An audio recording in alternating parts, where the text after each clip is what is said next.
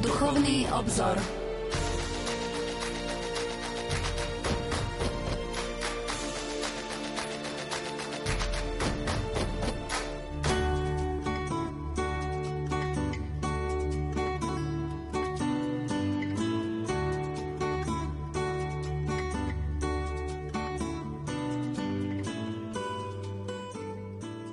Anselm Green vo svojej modlitebnej knihe píše Pred Vianocami. Dobrotivý Bože, Vianoce sú pred odvermi.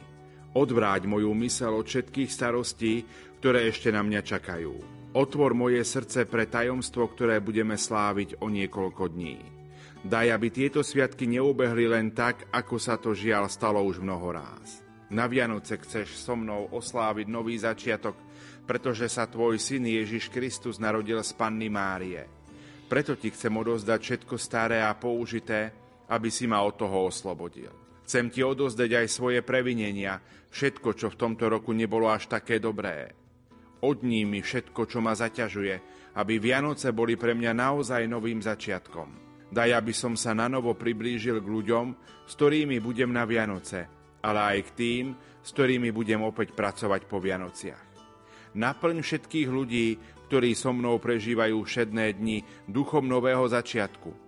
Oslobod od všetkého, čo ich ťaží a v narodení Tvojho syna im ukáž, že nie sú spútaní minulosťou, ale že každý deň s nami na novo začínaš. Tvoja láska robí všetko novým. Milí poslucháči, v týchto posledných dňoch adventu vitajte pri počúvaní relácie Duchovný obzor. Našim hostom je profesor Anton Adam, ktorý prednáša v kňazskom seminári svätého Gorazda v Nitra, je kňazom Bansko-Bystrickej diecézy. Pán profesor, prajem požehnaný adventný večer. Ďakujem pekne za privítanie v rádiu Lumen. Podobne vám aj všetkým, ktorí nás v týchto chvíľach počúvajú, želám požehnaný čas adventu. Prezrate našim poslucháčom, ako vy prežívate tieto posledné dni adventu tesne pred Vianocami tak pracovne ešte, snažím sa samozrejme aj duchovne, ale sú to už také plnšie dni, pretože koniec roka aj e, na fakulte je poznačený, poznamenaný väčšou aktivitou, to poznáte, taká tabulka, onaký výkaz a tak ďalej, takže veľmi veľa práce je v tomto smere. No a potom snažím sa, isté, že duchovne, nejak tak vnútorne koncentrovať, aby to nebolo iba o naháňaní, ale aj trošku takom duchovnom prežívaní toho mysteria, lebo bez osporu aj čas adventu je veľkým tajomstvom našej cesty k viere a k Bohu. Kde budete sláviť tohto ročné Vianočné sviatky? Pokiaľ sa nič nejak nezmení, tak Vianoce budem sláviť kruh svojich blízkych súrodencov na východe Prešove. My chceme v dnešnej relácii pokračovať v rozoberaní príhovorov pápeža Františka počas jeho návštevy na Slovensku. Končí sa pomaličky rok 2021. Môžeme povedať, že práve táto pápežová návšteva na Slovensku bola jedným z takých vrcholov katolíckej cirkvi na Slovensku práve v tomto končiacom sa roku. Ja som presvedčený, že návšteva pápeža Františka na Slovensku naozaj bola výnimočná a bola to najpodstatnejšia udalosť, čo sa týka církvy z môjho pohľadu, ale v konečnom dôsledku aj čo sa týka spoločenského rozmeru života spoločnosti vnímam túto návštevu ako veľmi dôležitú a veľmi výnimočnú. Takže nie iba pre katolíkov, ale povedz pre občanov Slovenska. Určite táto cesta pápeža Františka na Slovensko bola jedinečná a zanecháva stopy. My v dnešnej relácii pôjdeme na východ Slovenska spolu s pápežom Františkom symbolicky a pristavíme sa pri jeho slovách, ktoré povedal počas grecko-katolíckej svetej liturgie v Prešove a potom pri jeho slovách v Košiciach. Vy ste už predčasom, pán profesor, spomenuli, že ste sa osobne zúčastnili na stretnutí so Svetým Otcom v Prešove. Aké sú tie vaše spomienky aj s odstupom niekoľkých týždňov? Možno troch mesiacov od tejto návštevy. Áno, sú to tri mesiace, čo uplynuli od e, návštevy pápeža Františka a tie spomienky sú rovnako živé, vnútorne intenzívne, pretože ja som spomenul pred tými niekoľkými týždňami atmosféru, ktorá Prešove bola. Vyzdvihol som naozaj prácu všetkých, ktorí na tom sa podielali na príprave a aj to duchovné prežívanie bolo naozaj vnútorne koncentrované. Takže aj čas, ktorý uplynul, nič nezmenil na mojom vnútornom prežívaní a hrať sa k týmto chvíľam, momentom Prešove vraciam. Pokojný dobrý večer a ničím nerušené počúvanie vám zo štúdia Rádia Lumen Prajú majster zvuku Marek Rimovci, hudobná redaktorka Diana Rauchová a moderátor Pavol Jurčaga.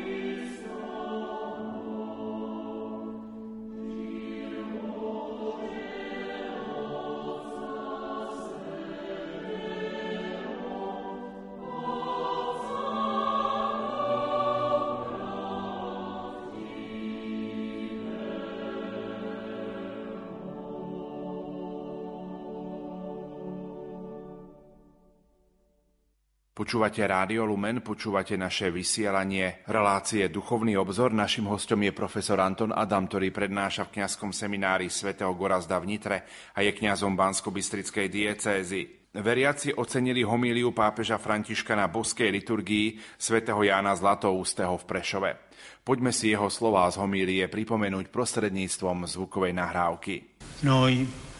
My, hlása svätý Pavol, ohlasujeme Krista ukrižovaného, Božiu moc a Božiu múdrosť.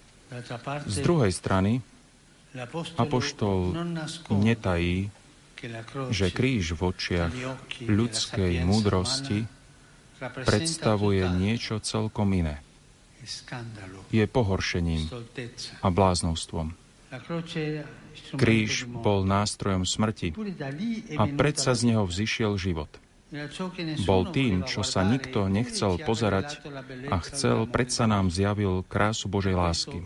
Preto ho uctieva Svetý Boží ľud a oslavuje liturgia dnešného sviatku. Evangelium svätého Jána nás vedie a pomáha nám vstúpiť do tohto tajomstva. Evangelista totiž stál práve tam, pod krížom. Hľadí sa na už mŕtvého Ježiša, zaveseného na dreve a píše A ten, ktorý to videl, vydal o tom svedectvo. Svetý Ján vidí a vydáva svedectvo. Najprv vidí. Ale čo videl Ján pod krížom? Určite to, čo videli iní. Ježiš, nevinný a dobrý, brutálne zomiera medzi dvoma zločincami – jedna z mnohých nespravodlivostí, jedna z mnohých krvavých obetí, ktoré nemenia dejiny, jedna z mnohých ukážok, že tok udalostí vo svete sa nemení. Dobrí sú odstránení pri tomto prvom povrchnom pohľade, že nepríjmeme. V očiach sveta je kríž prehrou. Aj nám hrozí nebezpečenstvo, že sa zastavíme pri tomto prvom povrchnom pohľade, že nepríjmeme logiku kríža, že nepríjmeme, že Boh nás zachraňuje, dovolujúc, aby sa na ňom vyzúrilo zlo sveta. Neprijať alebo len slovami Boha slabého a ukrižovaného a snívať o Bohu silnom a triumfálnom. Je to veľké pokušenie. Koľkokrát túžime po kresťanstve výťazov, po triumfálnom kresťanstve, ktoré by bolo dôležité a významné, oslavované a uctievané. Ale kresťanstvo bez kríža je svetské a stáva sa neplodným. Svetý Ján videl v kríži Božie dielo. Spoznal v ukrižovanom Kristovi Božiu slávu. Nehľadiac na zdanie videl, že on neprehral, ale je Boh, ktorý sa dobrovoľne ponúka za každého človeka. Prečo to urobil? Mohol si zachrániť život. Mohol sa držať obďaleč od našich najbiednejších a najkrutnejších dejín. A predsa chcel vojsť dovnútra ponoriť sa do nich. Preto si vybral najťažšiu cestu. Kríž.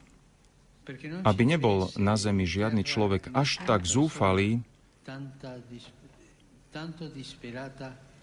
že by sa s ním nemohol stretnúť. Dokonca aj v beznádeji, v tme, v opustenosti, v hambe za svoju biedu a omily. Práve tam, kde si myslíme, že Boh nemôže byť, práve tam vstúpil. Aby zachránil kohokoľvek, kto je zúfalý, chcel okúsiť zúfalstvo. Aby sa naša najtrpkejšia beznádej stala aj jeho, zvolal na kríži, Bože môj, Bože môj, prečo si ma opustil? Zvolanie, ktoré zachraňuje. Zachraňuje, lebo Boh zobral na seba dokonca aj našu opustenosť. S ním už nie sme viac sami, už nikdy viac. Pán profesor, počúvali sme zvukovú nahrávku z homílie z Prešova. Čo vás v tomto oslovilo? Čo by sme mohli našim poslucháčom možno tak priblížiť a prerozprávať? Mňa zaujala vôbec homília pápeža Františka ako taká, pretože znovu hovoril veľmi konkrétne, veľmi adresne. Dotýkal sa tém, ktoré sú blízke jedna katolíckej cirkvi ako takej, ale potom spomínal niekoľko myšlienok, ktoré boli vyslovené v úzkom vzťahu k prostrediu, v ktorom sa pápež František nachádzal, teda vlastne k Prešovu a teda k samotnej grécko-katolíckej cirkvi. Posluchači si pamätajú, vedia, že liturgia Prešove bola slavená zo sviatku, alebo teda na slávnosť povýšenia Svetého kríža a preto aj Svetý otec František ehm, pri tejto liturgickej slávnosti pozornosť koncentroval na kríž. Kríž, z ktorého vzchádza život, nový život. Ako podotkol kríž nebol iba nástrojom smrti, na ktorom zomiera Kristus, ale vyzdvihol kríž ako prostriedok zrdu nového života, pretože z Kristovo kríža vzchádza nový život. Sme znovu zrodení vlastne Kristovou krvou, vyliatou na dreve kríža a poukázal práve na svedectvo, ktoré nachádzame v Vanilu svätého Jána, ktorý pomerne podrobne opisuje udalosti okolo Kristovho kríža už aj preto, lebo sám vlastne bol svetkom týchto udalostí spoločne s Ježišovou matkou Máriou. Takže Ján je človek, evanista Ján, pánov učení, ktorý je určite autentickým svetkom pánovho mučenia a ako taký aj podáva autentické svedectvo týchto udalostí. Následne svetotec František uvažoval a nám odozdal posolstvo aký má byť postoj kresťana ku krížu. Tie postoje sú rôzne. Spomína nejak tak pohľad sveta na kríž. Kríž v očiach sveta je častokrát chápaný ako veľká prehra, ako to, čo je jednoducho negatívne a oči sveta pozerajú, hovorí pápež František, na kríž veľkou nedôverou. Rovnako kríž aj pre kresťana môže byť, tak povediať, spojmovo nepriateľný, ak sa nestotožní s obsahom posolstva kríža. Ani kresťan nemôže a nemá sa pozerať na kríž iba nejak tak letmo, letmým pohľadom, ako na niečo, čo ho veľmi nezaujíma, čo sa dotýka Krista, lebo jednoznačne kríž ako taký utrpenie je spojené s ľudstvom, s človekom, s každým jedným z nás konečnom dôsledku to zažívame teraz denodenne, znovu v tejto dome pandémie. A človek, ak nepríjme logiku Kristovho kríža, tak jednoducho nemôže prijať kríž, potom ho musí odmietnúť. A v odmietnutom kríži odmieta vlastne akúkoľvek ponuku Božej lásky. Tu nejde iba o to, že odmietnem nejak kríž ten kríž si ma vždy nájde. A teraz nehovorím o tom kríži nejak z dreva, ale o kríži, ktorý v sebe nosíme. Kríž utrpenia, nepochopenia, odmietnutia. Jednoducho tie kríže, ktoré sú našimi bolestiami. A to sa vlastne dotýka pápež František, keď hovorí o vlastne prijatí logiky kríža, lebo keď sa pozrieme aj na Kristov kríž, tak akú logiku dáva Kristus na kríži? Ale keď sa pozrieme na ten zmysel a na dôvod, prečo Ježiš vystupuje na drevo kríža, tam nachádzame tú logiku kríža, to je láska. Nik nemiluje väčšmi ako tento položivot, život za priateľov. A Ježiš hovorí, nazval som vás priateľmi. Ježiš na všetkých chce prijať ako priateľov. A určite, že v tom pohľade kríža to vyzerá tak, že svet si na tom kríži, na ktorý ukrižoval Krista, na ten kríž nejak si tak zgusol. Jednoducho mal tom záľubu. Ako by tento svet sa tešil z toho, že dostal na kríž jedného z tých, ktorí tomuto svetu neboli povôli. A preto to posolstvo kríža neostáva iba v kristových časoch a dňoch, lebo presahuje do dnešných dní a my sledujeme, ako Kristov kríž je výzvou pre mnohých kresťanov, aj pre mnohých, povedzme, katechumenov v celom svete, kde je pozvaním vlastne k tomuto istému utrpeniu Krista, teda byť svetkom Evanília. A napriek tomu, že Boh dovolil, či práve preto, že Boh dovolil, aby Kristus vystúpil na drevo kríža, a práve preto kresťan týchto dní môže nájsť logiku Božej lásky práve v Kristovom kríži utrpenia. Preto hovorí pápež František, chraňme sa toho, aby sme chceli vidieť Boha, ktorý je trúfálny, ktorý je víťazný, lebo pohľad na kríž nepripomína Boha, ktorý je víťazný. Znovu prečo? Lebo, lebo víťazstvo kríža nie je v samotnom utrpení, Utrpením nekončí Kristus na kríži. My predsa poznáme ako ľudia viery, že Kristus na tretí deň stal z mŕtvych. Ako ľudia viery poznáme, že Ježiš vystúpil do neba. Teda Kristus nám prináša nie iba svedectvo tej Božej slávy, ale nás Božej slave povoláva.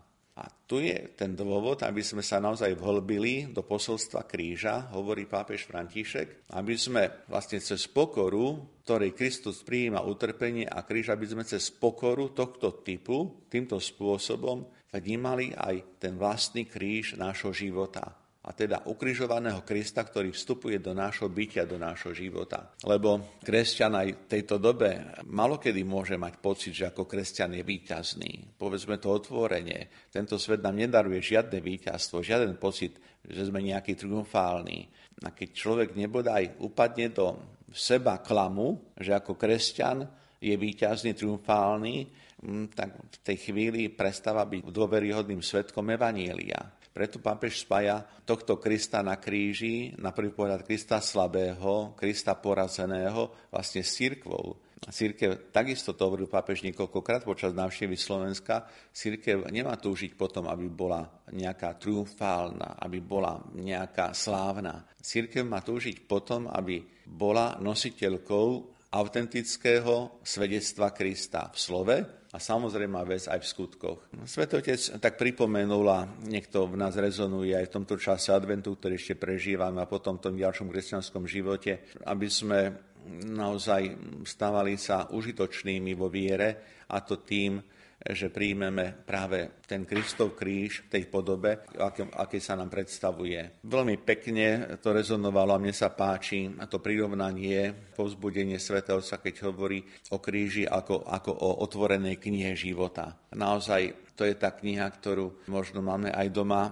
nejaký titul a v podstate ešte nevieme, o čom tá kniha je, lebo stojí vzorne v poličke, sem tam utrieme prach a poznáme obsah tej knihy. Keď sa nás niekto opýta na titul kníh, ktorý máme v knižnici, odpovieme, poznáme. Vlastne takisto to môže byť s krížom. Keď sa neotvorí, keď sa nepríjme, tak jednoducho sa nedá rozumieť. A to je pekné posolstvo pápeža, pretože kríž je súčasťou nášho života. My kríže nachádzame na maľbách, nachádzame na voľných priestranstvách, nachádzame ich v našich domácnostiach čo je v poriadku, je to naozaj správne a dobré. Jedná sa iba o to, aby sme tomuto krížu dali ten správny smer nášho života. Svetotec teda hovorí o otvorenom srdci pre kríž, aby sme kríž tak povedia čítali, aby sme ku krížu pristupovali ako tej otvorenej knihe, ktorá nám dáva poučenie, samozrejme vec dáva nám radu a svojím spôsobom, teda jednoducho vplýva na náš život, lebo to je podstatné. Ak poznáme autora, tak je potrebné poznať aj obsah, lebo to, čo dáva zmysel, to je posolstvo, ktoré prináša ten či onen autor. A presne tak sa to deje aj s Kristovým krížom. My kríž príjmeme, možno do ruky, možno na stôl, možno na stenu, možno ako nejaký pekný obraz maliara, ale keď sa k nemu neprilížime otvoreným životom, tak zostane to iba aj nejaká tá vec, ktorú máme k dispozícii, ale nič viac a nič menej. Takže hovorí Sv. Otec, nech kríž nie je obmedzený iba na vonkajší znak alebo nejaké pripomenutie nejakého symbolu, ale nech sa stáva uživotnením v živote každého z nás a máme na to každý den deň dosť priestor, aby sme týmto spôsobom kríž prijímali do svojho života. Lebo, hovorí Sv. Otec, správne prijatie kríža nás privádza k svedectvu. To je dôležité posolstvo, byť svetkom. Znovu som to spomenul. A keďže Svetotec hovoril tieto slova Prešove, tak tam pripomenul veľké svedectvo tej Božej lásky, o ktorej svedčili aj mnohí svetkovia práve v tom prostredí, v ktorom sa pápež v tej chvíli nachádzal, pretože je známe, že naozaj grekokatolická církev má svojich mučeníkov práve tak ako teda aj západní kresťania. Ale keď hovoríme o Prešove a o tom, že svätý otec František slavil liturgiu, teda východného obradu, tak je na mieste to vyzdvihnúť a povedať, že áno, povzbudil svätý otec všetkých, aby možno aj podľa vzoru tých svetcov alebo svetkov viery, tak to nazvime svetkov viery, sme boli podobne zmýšľajúci a podobne aj aj konajúci. Pápež doslova povedal, koľko ušľachtilých ľudí trpelo a zomrelo tu na Slovensku kvôli menu Ježiš. Svedectvo naplnené z lásky k tomu, na koho toľko hľadeli, tak až sa mu začali podobať dokonca aj smrti. To je Kristov učeník. Podobať sa na Krista až do tej totálnej miery naplnenia svedectva, teda do smrti. A tak samozrejme vec, že aj naše časy vyžadujú svedectvo. Svet očakáva od kresťanov svedectvo. Ak budeme vlažní, na čo ho poukazuje pápež František, tak vlastne premárnime šancu osloviť ľudí v svedectve. A preto pápež František hovorí, že máme sa teda vydať na novú cestu, respektíve kríž má byť takým prameňom obnoveného či nového spôsobu života. A aj položil otázku, aký je ten nový spôsob života, aj na túto otázku pápež František nám odpovedal v Prešove. Ostaňme pri tom novom spôsobe života. Tak ako charakterizuje pápež František nový spôsob života, v ktorom pramení práve svedectvo kresťana?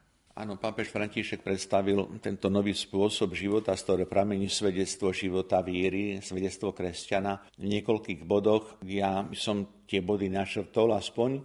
Hovorí predovšetkým o skutočnosti že je to zdôraznenie evaníliového spôsobu života. Kresťan ako svedok Kristovho kríža nosí svoj kríž v srdci, ani iba ako ozdobu na krku. To znamená svedectvo viery, svedectvo Kristovho kríža podľa pápeža Františka vychádza znútra. To je kresťan, ktorý naozaj tým, že prijíma Krista, Kristov kríž, sa stáva autentickým svetkom Evanielia, pretože pravda kríža to je pravda ohlasovania. Napokon svätý Pavol jasne hovorí, že ohlasujeme Krista, a to Krista ukrižovaného, ktorý sa pre tento svet stal bláznostvom, ale jednoducho pre tých, ktorí prijímajú Krista, sa stáva Kristus naozaj cestou plnosti života, plnosti väčšného života. A ďalej pápež František to aj tak vlastne konkretizuje, čo je veľmi dobré si pripomenúť, lebo sú to veľmi konkrétne veci, ktoré sa dotýkajú nášho života a tak hovorí František, pápež František, že ten človek, ktorý si osvojí nový spôsob života ako svedok Evanielia, nevidí nikoho ako nepriateľa, ale všetkých vlastne vníma ako bratov a sestry, za ktorých dal Ježiš život. To je dôležité. Rozmer prijímania každého človeka. A potom hovorí, že svedok kríža si nepamätá krivdy z minulosti a nenarieka nad prítomnosťou. To sú aktuálne slova, ktoré je dobre nie iba počuť, ale si pripomenúť, uvedomiť a podľa nich aj žiť, lebo koľkokrát pripomíname si minulosť negatívne, sa vraciame do starých, tak povediac, problémov, no a aj tak mám pocit, že niekedy viac horekujeme nad prítomnosťou, ako je to osožné, pretože to nás, to nás neposúva ďalej. Napokon pápež František hovorí o svetkovi Evanielia ako o tom, ktorý vlastne svedok kríža nepoužíva podvodné spôsoby a svetskú moc nechce vnúcovať sám seba a nejak tak pretlačať svoje záujmy, ale chce obetovať život za druhých. To je svedok Evanielia, svedok Kristovho kríža. Ďalej pápež sa dotýka veľmi živej, citlivej témy, keď nám pripomína a chce nás formovať tom, aby sme ako ľudia svedectva Kristovho kríža nehľadali vlastné výhody, aby naše náboženstvo nebolo pretvárkou, že vlastne navonok sme veriacimi, ale naše skutky sa nieraz vzdialujú od spôsobu života Evanielia. A napokon chce nás povzbudiť, aby sme si osvojili stratégiu lásky, lásky Ježiša Krista, lebo to je láska, ktorá zmieruje, ktorá odpúšťa a ktorá naozaj privádza k novým postojom. To je tiež veľmi dôležité. Láska, ktorá je formujúca, a napokon papež František počas liturgie, keď hovorí o svedectve kríža a o svetkoch kríža, tak pripomenie, že Kristová láska je plodná v každodennom živote a všetko pretvára ako to semienko, ktoré vlastne znútra vydáva tú silu pre vznik novej rastliny. Tak potrebujeme v týchto slovách pápeža Františka nájsť novú orientáciu, povzbudenie, aby pre nový spôsob života, o ktorom pápež František hovorí, aby prinášal naozaj ovocie svedectva pre kresťana, aj tejto doby. Pán profesor, svätý otec František práve vo vzťahu ku krížu spomínal aj na potrebu zachovať si takú tú historickú pamäť. V čom vidí pápež význam a možno aj dosah spomínanej historickej pamäte? Ako by sme si to mohli priblížiť? Áno, svetotec František veľmi cieľene hovorí o zachovaní historickej pamäte, ale dajme veľký pozor, čo to znamená tá historická pamäť, lebo to naozaj to nie je návrat k minulosti v tom, že beda kam horekujem a pripomínam, kto čo mi zle urobil. To nie je historická pamäť. Historická pamäť pre pápeža Františka to je práve pamäť, ktorá, tak povediať si, pamätá svedectvo silných viery, to znamená si pamätá svedectvo svetkov Evanielia. To je tá pamäť, ktorá má nám pripomenúť e, nie len, tak povediac, nejaké tie negatívne okolnosti, ale pozitívny postoj tých, ktorí v nepriazni životnej situácie dokázali zachovať si vernosť Evanieliu a vernosť Božiemu slovu a podľa toho aj žili. A znovu je to kontextuálne vyjadrenie v príhovore pápeža Františka, práve preto, ako som spomenul pred niekoľkými minútami, tak sa tie slova rezonovali v prostredí, z ktorého naozaj vzýšli teda mnohí trpiaci pre vieru. A ja by som využil túto chvíľu práve na to, aby som možno pripomenul tak historickú tú pamäť tom, čo síce pápež František nespomínal nejak konkrétne, ale je dobre, keď si to pripomenieme aj v našom slovenskom kontexte svetko viery. A naozaj prosím o pochopenie, že spomínam tu a teraz predovšetkým svetkov grekokatolskej cirkvi, pretože to je to kontextuálne vyjadrenie.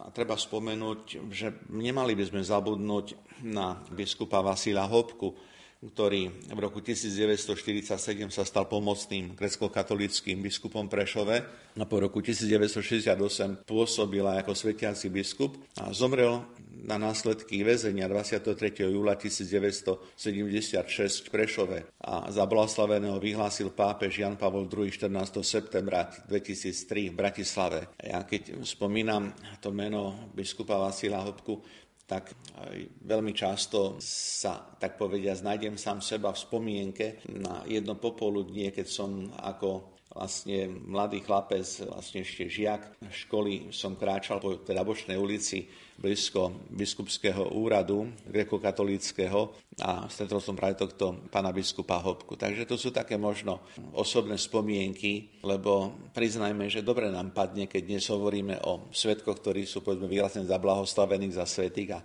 mali možnosť sme sa s nimi stretnúť. Isté, keď hovorím o 14. septembri, tak rád pripomeniem, že vlastne v tom istom, pri tom istom slávení 14. septembra bola vyhlásenú za blahoslavenú aj Zdenka Šelingová z kongregácie milosrdných sestier Svetého kríža. Potom je dobre spomenúť tiež námu postavu cirkvi na Slovensku biskupa Pavla Petra Gojdiča, ktorý v roku 1926 bol vymenovaný za apoštolského administrátora Prešovskej parkie a za biskupa, čo je zaujímavé, bol svetený 25. marca 1927 v Bazilike svätého Klimenta v Ríme. Bazilike, ktorá naozaj sa veľmi úzko spája práve s pôsobením solunských bratov Cyrila a Metoda. A takisto zomrel na následky mučenia v Leopoldovskej väznici. A to je známe už veľmi, veľmi, veľmi dlho, alebo sa o tom hovorili, pamätáme ešte z mladosti, že biskup Gojdič celý svoj život sa modlil o jeden dar, o jednu milosť. Pán redaktor, neberte to ako skúšku. Viete, o čo sa modlil celý život pán biskup Gojdič? Lebo to by taká bola dobrá otázka, povedzme do nejakého ja neviem, kvízu, rozhovor a možno aj našim poslucháčom. Prijať utrpenie? Určite aj to, ale celý život sa modlil pán biskup Gojdič, aby si ho pán Boh povolal z tohto sveta v deň, kedy na svet prišiel. To mi skutočne rezonuje celý, celý môj život. A znovu, keď sa dostávam k menu biskupa Gojdiča, tak táto myšlienka rezonuje celým mojim životom. Už si nepamätám, kde som prvý raz započul. A toto človeka nejak tak osloví, pretože uznajme, že tá myšlienka na to, že by som mal odísť tohto sveta v deň svojich narodenín, nie je tak ľudský lákavá, ale tak kresťansky je priateľná. Je to zaujímavé. A naozaj pán Boh vypočul prosby svojho služobníka, pretože biskup Gojdič zomrel 17. júla 1960 v deň svojich 72.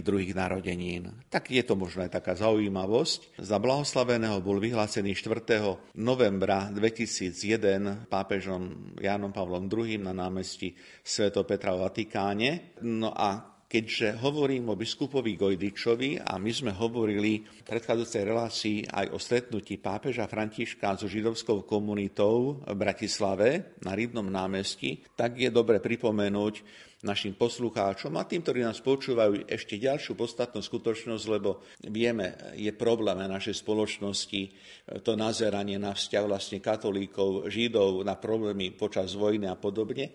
A toto je podstatné, čo chcem povedať, lebo práve v tomto kontexte chcem pripomenúť a povedať aj našim poslucháčom, že v roku 2007 Komisia pre rozpoznávanie spravodlivých pri pamätníku Jad Vašem v Jeruzaléme udelila titul Spravodlivý medzi národmi aj biskupovi Gojdičovi. Našim poslucháčom je známe, že ten titul Spravodlivý medzi národmi je udelovaný vlastne osobnostiam, ľuďom, ktorí sa zásadným spôsobom zasadili a boli aktívni pri záchrane ľudí, občanov židovského pôvodu či náboženstva. Takže jeden krásny prípad a povedzme to veľmi otvorene a priamo, určite tento titul Spravodlivo medzi národmi biskup Gojdiš nedostal, pretože mal modré oči. Povedané tak jednoducho, ľudov, aby sme tomu porozumeli. Ja si myslím, že naši veriaci, ktorí sú niekedy atakovaní minulosťou, by mohli a mali využiť aj takéto poznanie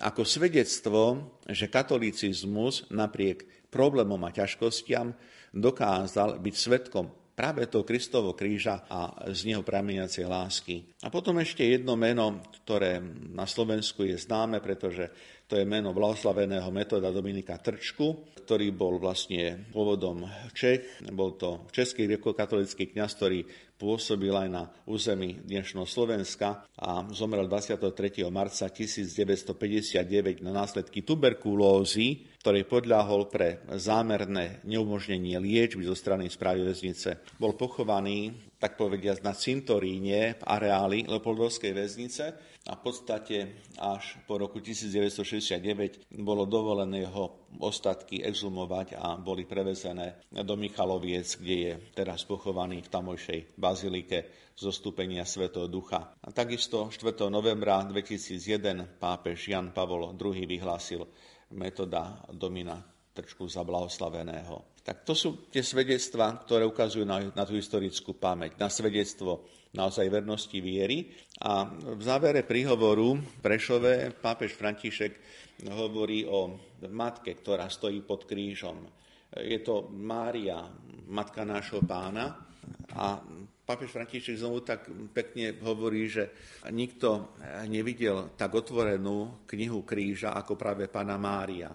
A vydáva vlastne o, o tom svedectvo. A povzbudil nás pápež František a týmto slovom chcem jednoducho uzavrieť ten náš vstup k stretnutiu s pápežom Františkom Prešove, keď hovorí, že na príhovor teda Pane Márii prosme o milosť obrátiť pohľad srdca na ukrižovaného. Vtedy naša viera bude prekvitať plnosti, vtedy naše svedectvo prinesie naozaj pravé ovocie. My si v tejto chvíli opäť trochu zahráme a po pesničke budeme v našom rozprávaní pokračovať. Vykročil som nerovným smerom, cestou, čo dávno predo mnou. Prešli Jozef aj Mária.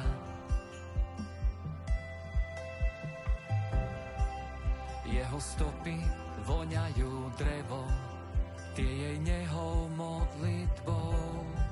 Teraz k ním svoje pripájam ja. S nádejou hoci som unavený s pohľadom na nebo odhodlaný. Koľko zastavení ešte prejsť, kým svoju cestu môj pane dokonám. Chcem sa ne tebou do väčšnosti viesť.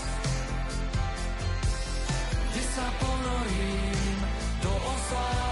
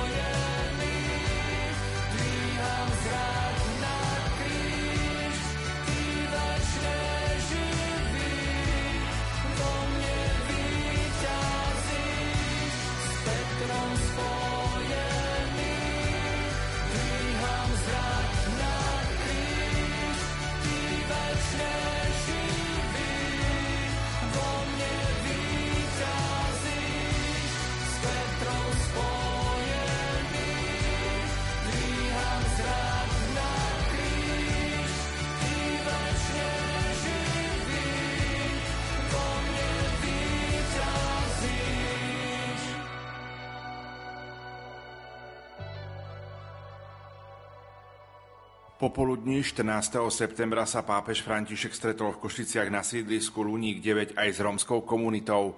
Poďme si toto stretnutie priblížiť aj prostredníctvom zvukovej nahrávky. Drahí bratia a sestry, dobré popoludne. Ďakujem vám za prijatie a za vaše láskavé slova. Ján pripomenul, čo vám povedal svätý Pavol VI. Vy v cirkvi nie ste na okraji, vy ste v srdci cirkvi. Nikto v cirkvi sa nesmie cítiť mimo alebo daný nabok. Nie je to len spôsob vyjadrovania, je to spôsob bytia cirkvi. Pretože byť cirkvou znamená žiť ako povolaný Bohom. Znamená to cítiť sa byť vlastníkmi života, byť súčasťou rovnakého týmu.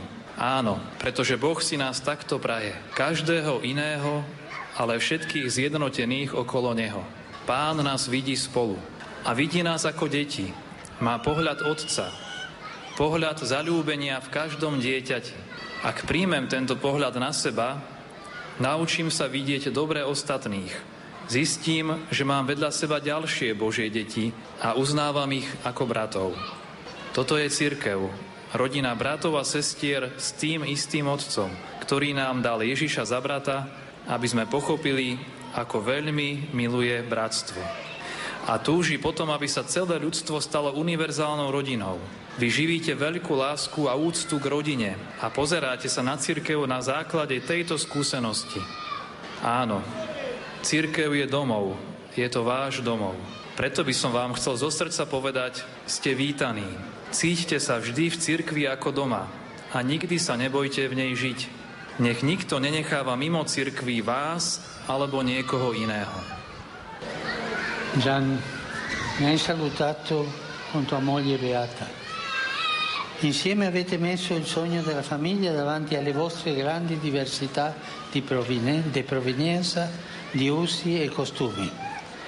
Più di tante parole è il vostro matrimonio a testimoniare come la concretezza del vivere insieme può far crollare tanti stereotipi che altrimenti sembrano insuperabili.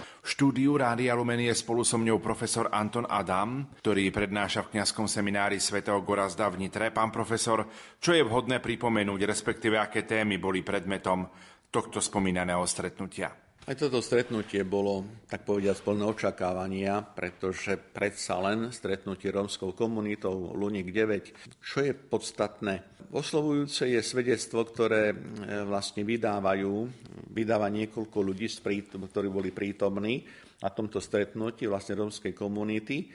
A počas toho z jedného svedectva vlastne ozneli slova, ktoré povedal e, svätý pápež Pavol VI pri jednom stretnutí, bolo to 26. septembra 1965, keď mal stretnutie s romskými komunitami v Ríme, a vtedy vlastne Rómom v Ríme Pavol VI povedal, vy v cirkvi nie ste na okraji, vy ste v srdci cirkvi. A práve k týmto slovám sa vrátil aj pápež František a poukázal na to, že církev je spoločenstvo, v ktorom naozaj nikto sa nemá cítiť mimo alebo daný nábok.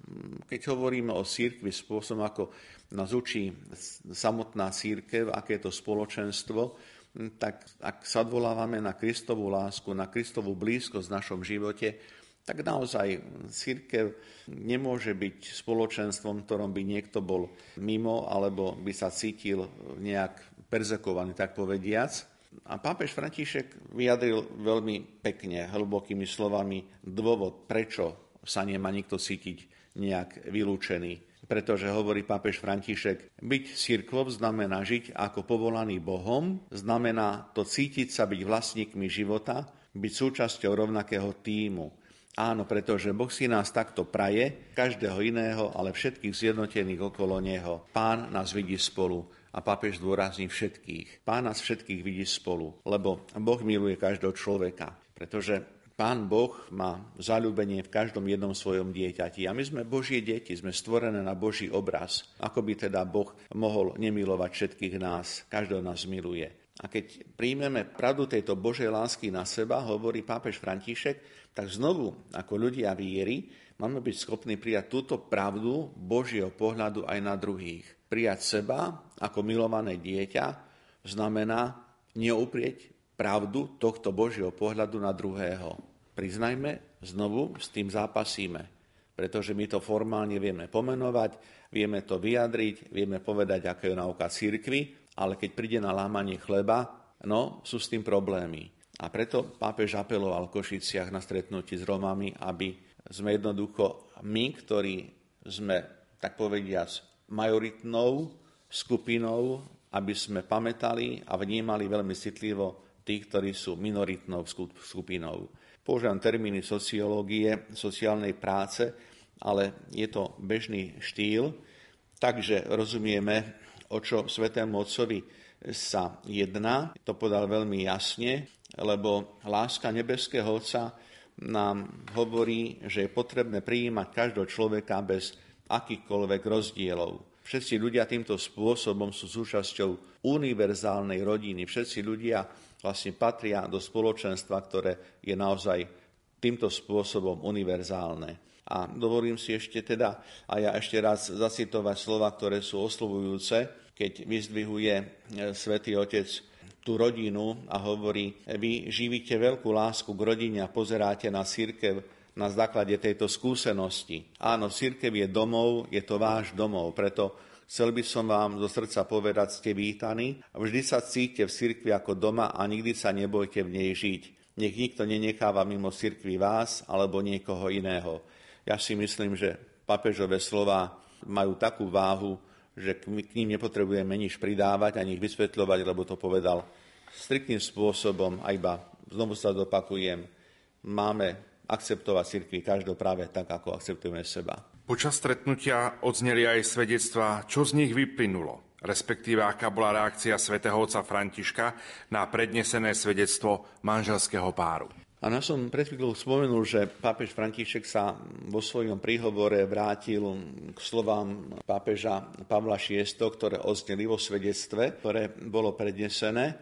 A pápež František vyzdvihol najmä svedectvo, osobné svedectvo, ktoré predstavili manželia Jan a Beata. A na základe ich svedectva pápež František hovorí, že je to práve manželstvo, v ktorom sa môžu prekonať stereotypy a vyvracať predsudky, ktoré sú medzi kresťanmi. Dobre žité kresťanské manželstvo to je to, ktoré naozaj vydáva svedectvo a je potrebné, aby sme aj v tom prijímaní druhých dokázali a mali záujem akceptovať človeka, čo predpokladá mať záujem o jeho životný postoj, o jeho životné smerovanie, jednoducho jeho životný príbeh. Ak nepoznám váš životný príbeh, do akej miery vás môžem akceptovať. Ak nepoznám váš, váš životný príbeh, ako môžem dešifrovať vaše postoje. To je veľmi dôležité aj v tomto rozmere vzťahu, vo, vo vzťahu teda k Rómom, aby sme vnímali aj ich životný príbeh, príbeh každého jedného z nich a potom sme schopní lepšie porozumieť a lepšie, plnšie rozvinúť možno aj ten tak veľmi prepotrebný dialog. Pápež František je znalý veci a preto aj na Ludníku 9 adresoval do našej spoločnosti a aj medzi veriacich a vôbec medzi všetkých ľudí posolstvo, aby sme sa vyhýbali tomu, čo je, tak povedia, s národným športom, a to je posudzovanie. V národe sa posudzuje všetko a, a každý pomaly tak týmto smerom nemáme ísť a potrebujeme sa z toho oslobodzovať. A to preto nemáme posudzovať, hovorí pápež František, lebo obsah Evanília nám ukazuje na niečo druhé. Posolstvo Evanília má byť to autentické, o čom sme vlastne hovorili pri vstupe, pri slavení liturgie Prešove. Svetý Otec teda zdôrazňuje, že je potrebné takisto pripomenúť, čo je dôležité nielen pre stretnutie so samotnou romskou komunitou, ale je potrebné, hovorí pápež, uznať, že každý v sebe nosí nepopierateľnú krásu Božieho dieťaťa, v ktorej sa ozrkadľuje stvoriteľ. Obnova našho života potrebuje prejsť od posudzovania k dialógu a od uzavretosti k integrácii. Často sa hovorí o integrácii. Potrebujeme integrovať rôzne spoločenstva, rôzne povedzme, skupiny ľudí, deti a podobne. A v tom všetkom procese integrácie je podstatné vzájomné spoznávanie sa, teda schopnosť, to, čo už bolo tu povedané, akceptácie, poznania životného príbehu, vyžaduje si to otvorený pohľad na problém, s ktorými sa stretávame, No a to všetko sa dá naplniť iba vtedy, ak budeme v tomto snažení integračných snách naozaj trpezliví. Svetý Otec počas tohto stretnutia v Košiciach vyjadril poďakovanie za túto integračnú prácu, ktorá okrem toho, že vyžaduje veľmi veľa úsilia, tak nieraz sa stretáva s nepochopením, s nevďakom, s ignoranciou a Pápež hovorí veľmi kriticky, že takéto prejavy negácie integračných snách sa objavujú aj v samotnej církvi. Ďalej adresoval slova povzbudenia, ktoré si dovolím zacitovať, keď hovorí Drahí kňazi, reholníci a laici, milí priatelia, ktorí venujete svoj čas tomu, aby ste svojim bratom a sestrám poskytli všestranný rozvoj, ďakujem. Ďakujem za všetkú prácu s tými, ktorí sú na okraji. Myslím aj na utečencov a väzňov. To boli slova adresné, konkrétne a Napokon vyjadril Svetotec poďakovanie aj všetkým, ktorí sú vynaliezaví v láske, preto aby tú lásku vlastne prinášali do romských komunít a hľadajú aj spôsoby, ako to robiť, pretože na jednej strane stojí chcenie, dobrá vôľa a na strane druhej je nevyhnutný spôsob, ako to uskutočniť. a spôsob uskutočnenia je samozrejme vec podstatne náročnejší ako samotná myšlienka uskutočňovať niečo. Je známe, že túto romskú komunitu na Luniku 9 spravujú Salesiáni, duchovní synovia svätého Jána Boska a tak bolo veľmi milé počúvať slova pápeža Františka, keď oslovil aj priamo Salesiánov, tak si pripomeňme tiež doslovné znenie tohto pápežového otvorenia sa Salesiánom na Luniku 9. Ďakujem vám, Salesiáni. Pokračujte na tejto ceste, ktorá nevytvára ilúziu, že môže dať všetko a hneď, ale je prorocká, pretože zahrňa najmenších, buduje bratstvo, zasieva pokoj. Nebojte sa vy z marginalizovaným. Zistíte, že idete v ústrety Ježišovi. On vás očakáva tam, kde je krehkosť, nie pohodlie, kde je služba, nie moc, kde ide o vtelenie sa a nie o potešenie. Tam je On. Teda počúvali sme pápeža Františka, ktorý poďakovaní Salesiánom naozaj ukázal na náročnosť tejto cesty a na náročnosť ich poslania v tej službe, ktorú plnia. Napokon v celkom závere stretnutia na Ludníku 9 sme všetci prijali pozbudenie od pápeža Františka prekonávať strach, aby sme boli naozaj schopní zabudnúť na rany z minulosti a mali dôveru budovaní vzájomného spoločenstva. Spoločenstva, ktoré je postavené na vzájomnej dôvere.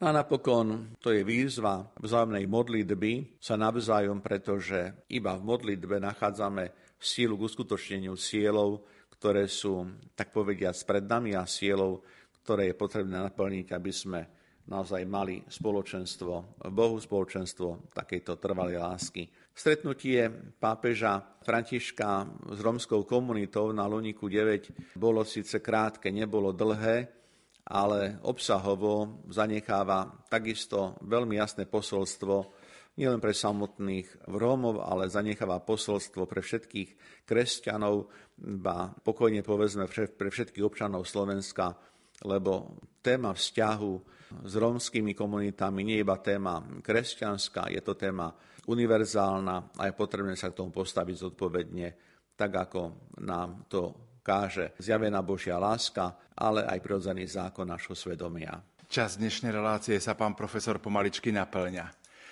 Aký by bol váš odkaz tesne pred začiatkom slávenia tohto ročných Vianoc? Sme plné očakávania týchto dní.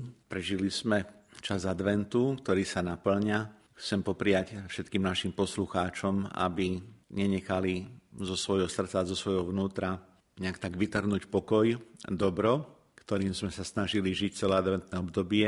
Prajem požehnaný čas Vianočných sviatkov, Kristovo narodenie, ktoré opätovne budeme sláviť a prežívať.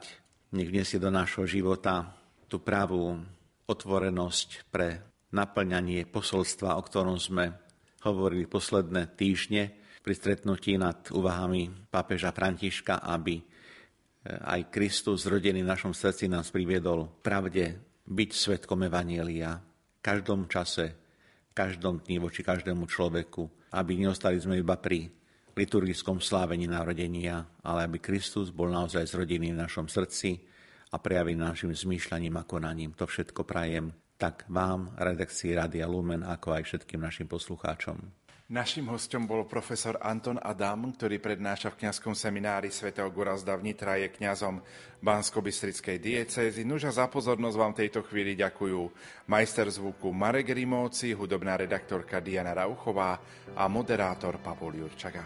Do počutia. V topánkach rybára prešiel už toľko ciest. S pokorou otvára srdcia pre radostnú zväzť. Nachádzať stratených a nemým vracať hlas. Nie z tých, čo stratia tých, prichádza pozvať aj nás. Chyťme sa za ruky, spletme z nich sieť a spolu s Františkom zdvíhajme svet. Chyťme sa za ruky, spletme z nich sieť a spolu s Františkom zdvíhajme svet. Chyťme sa za ruky, spletme z nich sieť a spolu s Františkom zdvíhajme svet. Chyťme sa za ruky, spletme z nich sieť a spolu s Františkom zdvíhajme svet. Vysúka rukávy, zmije nám špinu z moh. S úsmevom uľaví, veď v každom z nás býva Boh.